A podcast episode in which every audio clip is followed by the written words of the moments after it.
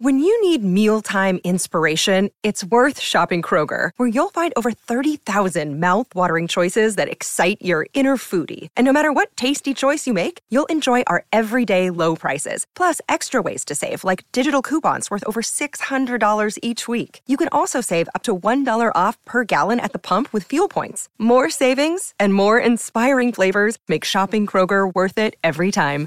Kroger, fresh for everyone. Fuel restrictions apply. Your brain needs support, and new Olly Brainy Chews are a delightful way to take care of your cognitive health. Made with scientifically backed ingredients like Thai ginger, L-theanine, and caffeine, Brainy Chews support healthy brain function and help you find your focus, stay chill, or get energized. Be kind to your mind and get these nootropic chews at olly.com. That's O L L Y.com. These statements have not been evaluated by the Food and Drug Administration. This product is not intended to diagnose, treat, cure, or prevent any disease. Look, Bumble knows you're exhausted by dating. All the must not take yourself too seriously and 6 1 since that matters. And what do I even say other than hey? well, that's why they're introducing an all new Bumble with exciting features to make compatibility easier, starting the chat better, and dating safer. They've changed, so you don't have to. Download the new Bumble now. Welcome to the New Books Network. Hello, everybody, and welcome back to New Books in Comic Studies, a podcast channel on the New Books Network. I'm Dr. Elizabeth Woke, host of the channel, and today I'll be talking to Dr. Alison Halsall about her new book, Growing Up Graphic The Comics of Children in Crisis, published by Ohio State University Press in 2023. Dr. Alison Halsall is an associate professor at York University in Toronto, Canada, and the coordinator of the Children, Childhood, and Youth Program, part of the Department of Humanities. Her work is interdisciplinary and transgeneric. In addition to children's literature, she specializes in Victorian and modernist literatures, with a particular emphasis on visual cultures, which includes the study of paintings and illustrations, contemporary film, comics, and graphic novels. Alison Halsall and co editor Jonathan Warren received the 2023 Will Eisner Awards for Best Academic slash Scholarly Work for Editing, the LGBTQ plus Comic Studies Reader, Critical Openings, and Future Directions. Dr. Halsall's project with this book has four stated primary objectives, and I quote, one, it explores this visual and literary medium that is heavily invested in the representation of children and youth, especially in relation to the depiction of particular experiences, i.e., social, political, cultural, racial, sexual, ableist, etc., that young people have undergone and continue to live through. These texts contest images of childhood victimization, passivity, and helplessness, presenting instead children as actors who attempt to make sense of the challenges that affect them. Two, it examines the many circuitous routes that graphic literature for young people takes in and out of discourses of nation, belonging, ableism, and identity, moving with and oftentimes against currents of power. Three, it participates in a crucial intersectional trend in children's publishing that looks to complicate and diversify the content and characters produced for young readers in the global north. Specifically, it highlights visual representations of a range of young people, including child soldiers, migrants, indigenous peoples in Canada, queers, and young people living with impairments and or undergoing particular medical life events. In its investigation of much of its subjects, it also considers questions of age and audience. Finally, it considers the reader as a source of tension itself. The reader, thus produced by the graphic text, and the empirical reader, who might be an adult, child, etc. Ultimately, this project considers graphic narratives for children and about children, an underexplored field in itself, and one that provides surprising insight into the types of reading material that young readers gravitate towards and that complicate assumptions of readerly innocence. In this interview, Dr. Halsall talks about frameworks for analyzing comics aimed at young readers, how contemporary culture and politics can influence access to these works, and hopes for the creation of a new comics archive. All right, Dr. Alison Halsall, welcome to the show. Alison, I was wondering if you could begin by telling us a little bit about yourself and your journey towards this topic. Oh, thanks. Hi, Elizabeth. Um, thank you so much for this invitation. I'm I'm thrilled to be here and thrilled to be chatting with you about uh, my latest project, which I'm very excited about. Um, I'm uh, a professor here in Canada in Toronto, and uh, for years now, I've been studying visual cultures, and I came into comics and graphic novels relatively recently. Um, but uh, over the years, I've started incorporating graphic novels into my classroom uh, because I think they offer a really unique um, and useful way to get students who are already such um, proficient visual learners an opportunity to talk about word and image and, and how word and image uh, work together to make meaning. So, in terms of how I got to this topic, um, it's uh, it's taken me uh, about six years from start to finish uh, to work through this project. I um, in my first sabbatical six years ago, I discovered um, some beautiful Indigenous comics uh, written here in Canada. And I fell in love with this one creator, David Alexander Robertson, whom I discuss in, in the book. I actually um, went to a book reading with him just last uh, last week on Truth and Reconciliation Day, and he was reading his picture book to uh, to kindergarteners at my kids' school, and I asked the principal. I was like, I just have to sit in. Like, I, I just can't go home knowing that he's here. And she's like, Of course, of course, come in. So it was a super. It was a huge thrill for me. Anyway, I came to his um, comics, and I, of course, read read everything he wrote. And he hasn't just worked in comics and graphic narrative form um, he's worked in YA literature, novels for younger readers. And uh, I, I found that his material moved me profoundly and encouraged me to read widely in um, other Indigenous literature here in Canada, Indigenous comic books. That's actually a real growing trend here um, in Canada, as, as I think it is in the States and, and in Europe as well. Um, and it really got me thinking about my positionality vis a vis comics um, and about comics written about young people's lived experiences. So um, I began to read widely in, in what would eventually become the uh, series of texts that I'd use in growing up graphic. And um, what I started to notice was a trend uh, about stories of kids in crisis, kids going through very particular predicaments or challenges um, that they were both experiencing and responding to. And what was so refreshing to me about these texts um, was that they weren't positioning children or young people as victims. And that was so important to me. Obviously, some of these kids are victims of many different types of violences. Um, but what I was particularly intrigued by was how they responded to these violences with courage, with resilience, sometimes with fear, sometimes with anger. But in all instances, these young people at the heart of these crisis comics um, showed themselves to be complex, agentic figures.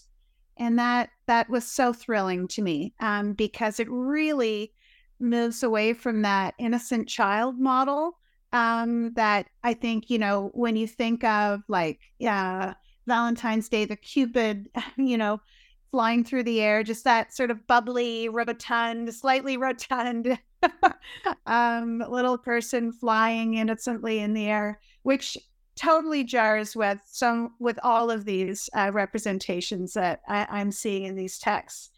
So the more I read, it seemed that the more I was seeing um, these perspectives of crisis, and you know, one these these perspectives really position children as vital, um, as active and activist, even. Uh, and of course, all of these figures uh, were demanding to be heard. And that was really exciting for me um, because again, it just it really reacted against or responded to this assumption of children being powerless. Yeah, and if I can uh, zoom in on two different points, I at least I read uh, you making at the beginning of your book uh, that comics, and I think I'm quoting here, have frequently been dismissed as immature or uncomplicated, and then parallelly, uh, children being viewed as apolitical, asexual, and innocent of these public issues. So you identified these problems with it, but could you give us some examples of creators who are doing it right that you think are hitting the mark? Yes. Oh my gosh. I wish I had an hour to describe and list all the comics that I'm excited about. Um, I mean, there's so many. Some of them, just a couple I mention in my book, but some of them are are newer.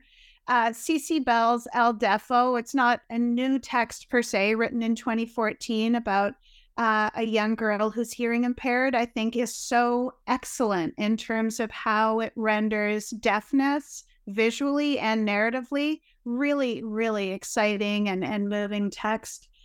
Jerry Craft's new kid um, about and in his intersectional experience at private school, I thought was very interesting. A, a, little newer than El Deafo 2019. Mike Curato's uh, memoir called Flamer. I just discovered this summer and loved it. Um, I loved the visuals and I loved the uh, rendering of his experiences of summer camp as as a as a as an emerging gay boy. Um, I really thought that was excellent. Lewis Hancox's text "Welcome to Saint Hell." my trans teen misadventure, more recent 2022. Really exciting. I remember buying it at the Strand in New York City um, and just diving in right on the floor. um, because I was just so eager to to experience what that was about. He really captures that British voice, Northern British voice, which um, is dear to my heart. Uh, I just finished Jillian and Mariko Tamaki's uh, new text, Roaming uh, 2023. That one is so exciting as someone who loves New York City um, and who went to New York City as a young person. And it was like they were in my head, capturing the sort of tumultuousness of being uh, traveling with a friend at 19 or in New York and and being super naive and yet super worldly. Um, I thought that was a really really excellent um, representation of all kinds of challenges that young people face. Um, Katherena Vermette's A Girl Called Echo series. That's a, another uh, Indigenous series here in Canada. My son is reading one of the issues. Um, in his grade eight class this year, and I was I was so excited uh, that he was that our work was colliding in that way, and that you know his teachers were using this to teach about the Métis uh, in Manitoba, and uh, you know it just goes to show what powerful um, examples these texts can be um, in terms of teaching history. So those are just some. I could go on and on.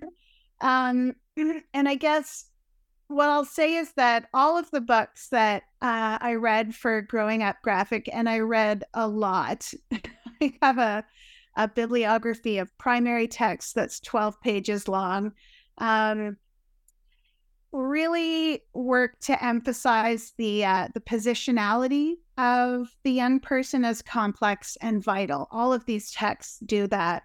And this perspective was and still is so important for me um, as a critic.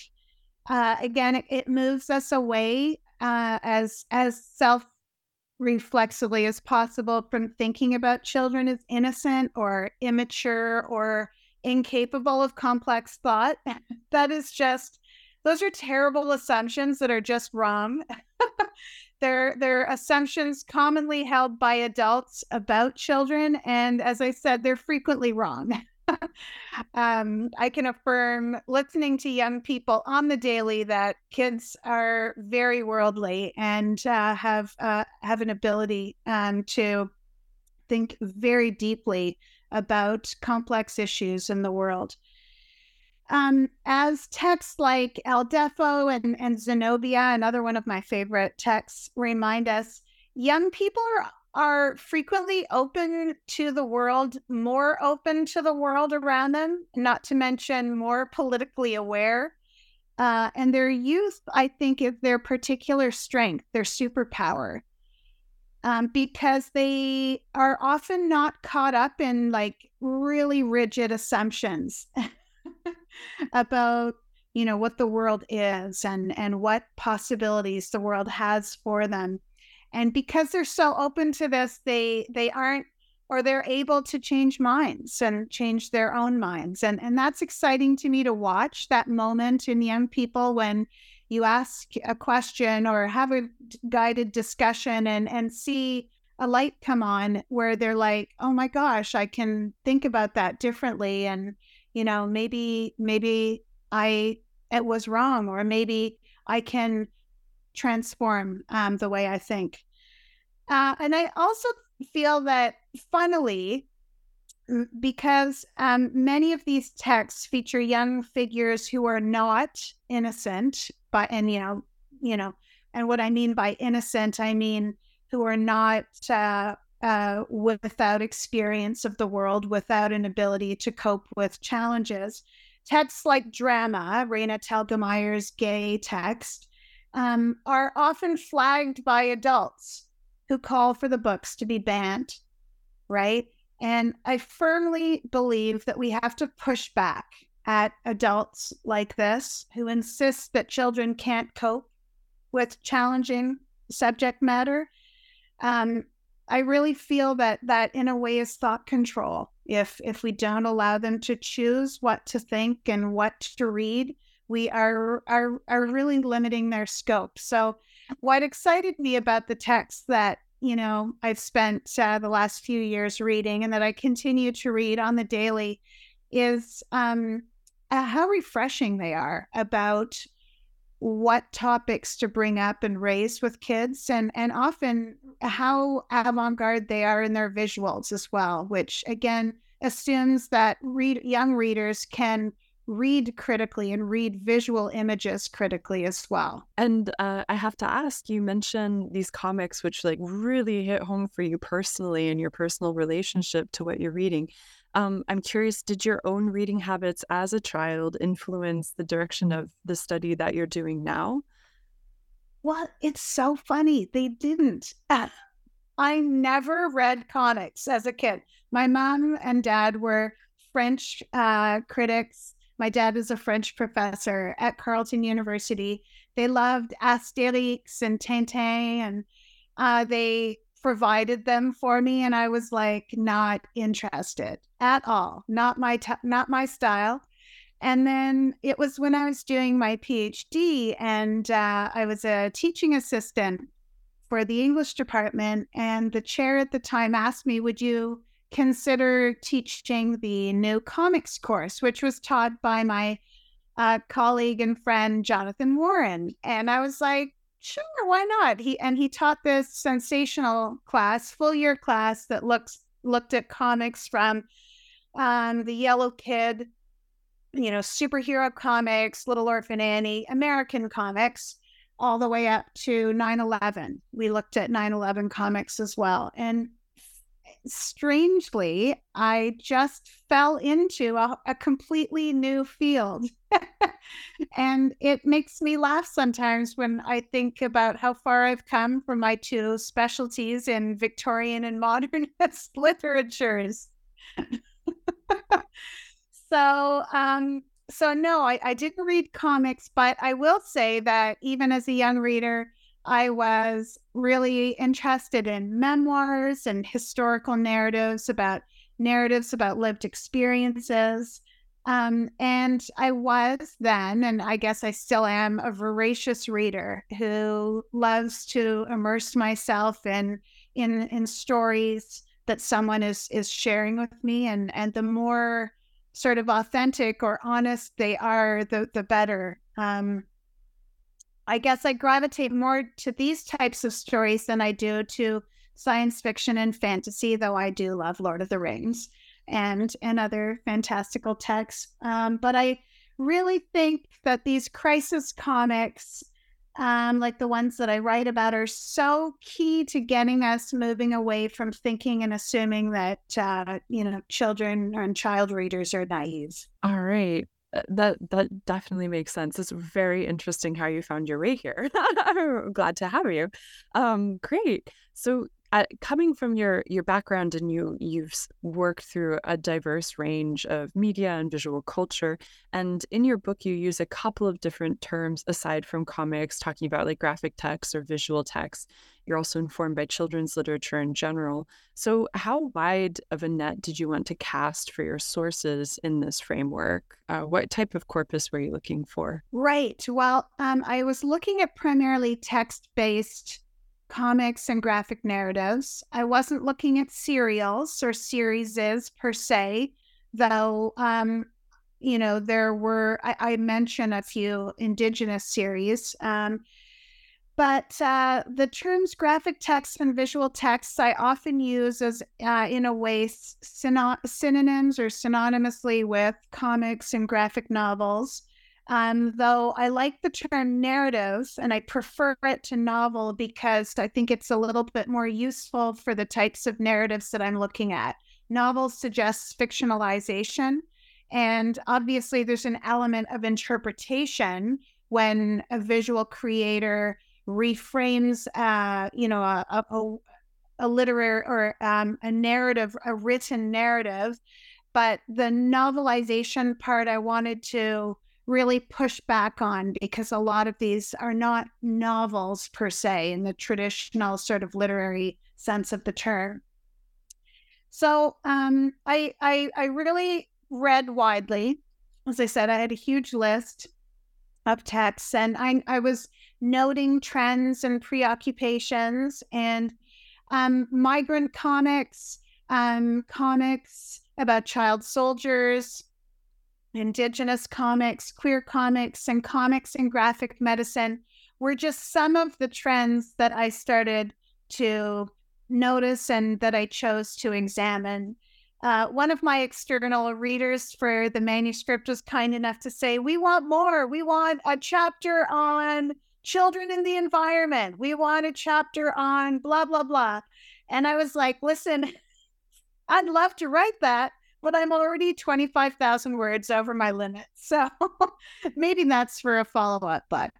Um, but yeah, I read widely, but these are the ones I chose to sort of narrow in on. Um, and they're ones that uh, I still see cropping up uh, on lists. And uh, so there's they're still very much at the forefront of the of the genre. Another day is here and you're ready for it. What to wear? Check. Breakfast, lunch, and dinner? Check. Planning for what's next and how to save for it? That's where Bank of America can help. For your financial to-dos, Bank of America has experts ready to help get you closer to your goals. Get started at one of our local financial centers or 24-7 in our mobile banking app. Find a location near you at bankofamerica.com slash talk to us. What would you like the power to do? Mobile banking requires downloading the app and is only available for select devices. Message and data rates may apply. Bank of America and a member FDIC. Sounds like a book proposal in the works. so we've heard how you made your way to these materials and um, after seeing these trends and, and going through the resources that you have, how do you or how would you describe that kids are accessing reading materials these days? And is that any different from how they were accessing in the past? Well, it's it's exciting for me to to watch my own kids access uh, materials because I feel like there is so much more out there than there was when I was a young person growing up in the 80s. I read voraciously in the 80s um, and in the 90s. um, but now kids uh, have access and are encouraged to read online at school. Oftentimes, they do have like one hour a week in the library, but every day they have access to quite a large resource of books online through their various tablets at school. Um, and I mean, if you walk into the children's departments in uh, bookstores, the children's departments in libraries, oftentimes those are, well, certainly libraries like public libraries, those departments are almost as big as the adults adults only departments. And so there is so much more, t- there's so much more out there, obviously, that kids can access um, and so much more range. The texts are so much more vibrant and refreshing, right? With a range of formats, a range of topics, range of perspectives. And, and so let's be serious. So many more publishing houses are targeting this uh, youth demographic. So, what this signals to me and what, what I get excited about is that there's so many opportunities for young readers to see themselves, to see their own nuanced perspectives showcased in book form. And, you know, as I say in the book, and as I firmly believe, reading can empower, right? And that time spent reading is just so key um, to to their experiences. And, you know, if only young readers and libraries didn't have to fight against, you know, adult assumptions about what young people could cope with and, and the book bans that are taking place around the world. Um, I feel that, uh, you know, that would sort of re or that would push back against uh, those assumptions of, of, those adultist assumptions about topics that young people can cope with. Adultist is a great word. A great term to use there and you have a, a well-informed literary and cultural history framework that you're using here but i was really interested how you chose to use the principles of the united nations uh, Convention on the Rights of Children uh, in your methodology. Could you explain how you incorporated that and why you chose that, why it's important? Well, um, I am a part of the CCY program at York, which is the Children, Childhood, and Youth program at York. And uh, one of the riches of this program is that it's rooted in um, social justice concepts when we look at the lived experiences of young people. And the way that we uh, one of the ways that we define what a who who and what a young person is is based on this principle. Um, so the uncrc document is really key to my project because it's um, a legal treaty uh, and I'll tell you a little bit more about that in a sec. But it's a, legal treaty that affirms and values the agency of young people under the age of 18. So, for people who might not know this, the United Nations Convention on the Rights of the Child is, is a treaty, as I said, adopted around the world in 1989 that defines the rights of any child anywhere, regardless of race, creed, or culture. Um, it's a huge and fascinating treaty to read. It's made up of 54 legally binding articles, and all of them are designed to protect and promote children's rights in the fields of health, education, nationality, and family. So, um, one of the important things that this treaty considers is young people as active beings, independent persons with rights uh, interests, and, and most importantly, agency. And what I mean by that agency um, is really an, an ability to act and to make choices and decisions over matters that relate to them, albeit in a relatively limited way because they're still children, right? Given the social and political structures that still govern their everyday lives. So, this UNCRC document is really important, but I also want to flag that it's also very limited, as so many political statutes are. Um, not surprisingly, if it's a legally binding treaty that applies to the whole world, it's a very um, it offers a universalizing vision um, in the assumptions that it makes um, that you know children are the same the world over. Um, and so because of this universalizing vision it has not surprisingly some pretty serious blind spots.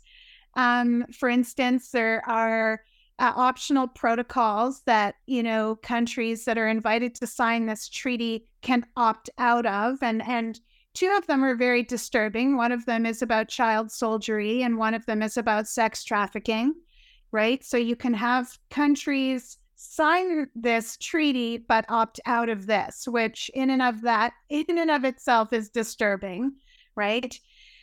Um, and often there is a, quite a disturbing gap between principle and practice. So they sign the treaty, but they don't implement its ideas and ideals. So the comics, getting back to comics, what the comics that I selected for use in this book share with the UNCRC is, you know, this uh, this assumption about children as agentic and responsive to the often challenging worlds that they move through the representations of you know human rights violations that the young people endure in so many of the texts that I look at, right? The the migrant text, child soldier text, you know, the texts that look at genocide. Um, again, really make very evident the gap between principle and practice that countries like the US and even Canada, even Canada, still make evident it's uh, it's a fascinating read. Um, I always get my first year students to read it from cover to cover, uh, and we have investigations of it together to think through sort of assumptions that it's based on, visions of childhood that it you know directly or indirectly endorses, and and the gaps that it allows, um, the gaps in which children do can still become vulnerable that the the treaty still allows. So yeah, it was a useful document for me to first of all clarify the parameters of what a child is, um, and uh, and also to talk through how to even um, prevent myself as much as I can from assuming that childhood is the same the world over right? And and comparing, you know, the experiences of someone living in Toronto, say, with someone um, living in Mogadishu, right? Like to to to draw parallels between the two is very difficult. Um, but you know, and that's where we can come back to the treaty and have some language to use, and then examine how differently um, those representations figure in relation to that treaty. Well, it's an interesting choice for a touchstone, but it makes sense uh, why you chose it there. Um, and you're looking at visual representations of, as you mentioned, a wide range of young people, including child soldiers, migrants, and indigenous peoples, uh, queer youth, young people living with all sorts of impairments uh, or going through medical events. And what did you find are the challenges of representing, but also the challenges of analyzing representations of these characters? Well, absolutely. I, I, was very mindful of this, especially since I began the project by looking at Indigenous comics. Um, first of all, I should say that, um, uh, you know, I'm in most of the chapters, if not all of the chapters, I'm looking at at, at risk young people and their lived experiences. And, and so it was really important for me to not use them as tokens or think of them as tokenized representations or token figures for, for representation. Um, but as I, as I was saying, because I began by looking at Indigenous stories, it was really important for me to clarify my own positionality uh, in my analysis to to really um, be upfront that my analysis is shaped by my own lived experience as a white cisgender lesbian mother of two kids who's part of the settler culture here in Canada. Right. So obviously, um, there are limitations to my perspective as well. Um, also, I specifically didn't want to focus on and value texts that situated young people as victims or victimized figures, figures for whom we should only pity or feel sorry for. Um, all of the texts that I, I look at really position the youngsters as agentic, as active, um, as activist voices uh, for themselves and for those communities around them. So um, I'm very mindful of the position of privilege I speak from, um, um, but uh, I also offer up, you know, texts in relation to one another uh, to think through some of the analyses that they that they themselves offer, and uh, you know that I can look at within a wider context of this genre of literature and of sort of larger social justice focuses. And thinking about like uh, these larger social justice focuses, I, there's a certain, uh, or I would like to point to the certain uh, temporal limits and like materiality of this like formally published comics and ask you about um, when we have these formally published comics and graphic novels that are visualizing, as you say, social and political predicaments narrated from the perspectives of these at-risk subjects. Uh, how does this contrast with and/or support or otherwise interact with comics of actual young people who are writing comics from situations in real time, who might not have access to publish or like official publishing or years to develop a, a full graphic novel. And um, the example that comes to mind is Ali Dorani's uh, Eaten Fish comics, which were done in real time, uh, well, uh, uh at Christmas Island and a refugee camp at Manus Island. Yeah, and thank you for bringing that up. Uh, that's an amazing parallel. And um, for, just for the purposes of this book, I selected text based text based comics and graphic novels, with uh, probably the exception of some of the COVID comics that I brought up in the conclusion of the book. Um, Ali Dorani's beautiful comics about his detention um, take a very similar perspective to some of the migrant comics and comics about mental health that my uh, second last chapter looks at, just in web form. Um, and so, web based comics are so crucial in reaching an even wider network of readers and audiences, thanks to the reach of the internet. And they don't have to be caught up in the lengthy processes of publication. And I'm very much hoping to expand in that direction in my future work on migrants and detainees by looking more at web based comics. Certainly, when um, I taught a graduate course on crisis comics a few years ago. And I spent a couple of classes looking at web based migrant comics because you know there's they are literally on the front line and capturing that raw experience that um, not necessarily uh, as raw you know after a year in public in you know during the publication period so um, yes, that's that's such a, a valuable source of material that is waiting to be mined, waiting to be explored further. I know that I have a graduate student who's working on um, web based comics about migrants. Uh, uh, and uh, Ali Dorani is one of those um, creators that uh, will be very useful to her work and, and to mine with going forward. And just to piggyback on the last question, so how does the actual speed of popularization and publication limit comics by young people and for young people in the sense of they might age out of that demographic just in the process of waiting to get the opportunity to publish? Yeah. Well, I think those per those the the parameters of what constitutes each level of reader are so permeable now. So, I mean, if I can just spin off and talk about, um, you know, adult readers who still read Harry Potter, or you know, readers that are reading outside of their reading level, um, I think that even though you know, uh, book that they that youth readers might be older than you know texts that are written for what used to be their demographic um, that there is still an opportunity for them to come back to that text or for those texts to reach new readers and lar- and potentially larger groups of readers um, because of a, of an awareness of, of that issue.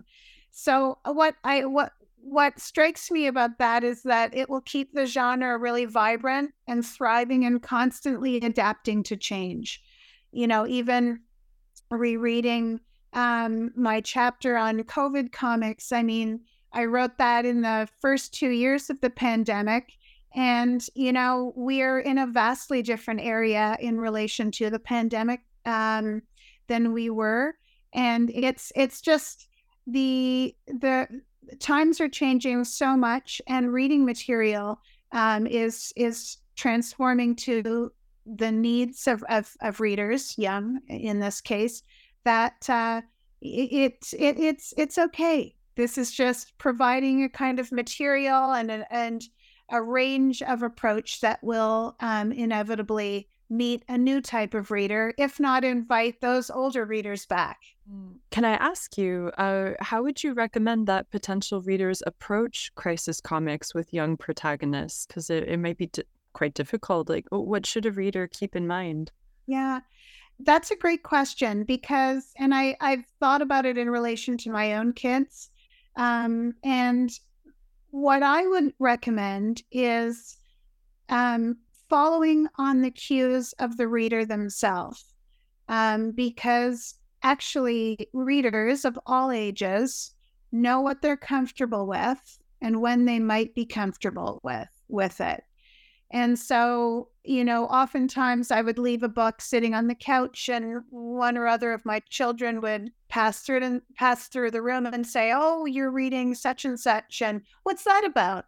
And I would I'd tell them what it was about and you know, they'd pick it up or they wouldn't. Or a year later, I'm revisiting it and you know, it's sitting on the couch and they'd pick it up or they wouldn't. And and and these texts, I mean, some of them are a lot more challenging in terms of subject matter than others. For texts like Deogratias, uh, for instance, about the Rwandan ge- genocide, I would invite um, a, a, parent or a, you know a guardian to be available to discuss that deeply disturbing text. Um, it's like though you know leaving Maus out for Art Spiegelman's Maus Out and, you know, readers coming to that. I mean, that text is just a, a masterpiece, um, but very difficult as well. And one that uh, should invite conversation as much as as the text that I discuss. Yeah, I guess that outside of reading conversation is something that gets uh, left off or skipped in some cases. Yeah, yeah, it, it's true. I think reading groups are so key. I, I think uh, it's cute. My son is starting uh, to participate in a reading club called for banned books, books that have been banned from libraries or school curricula, etc. And it excites me to think and to imagine him in a community of readers talking about narratives. Um, and uh, I think we can't underestimate that. And one of the uh, tools that their school uses to foster those communities they hold these little book clubs in class and the students vote on the book that they want to read. And so they've got like four different book clubs happening at the same time.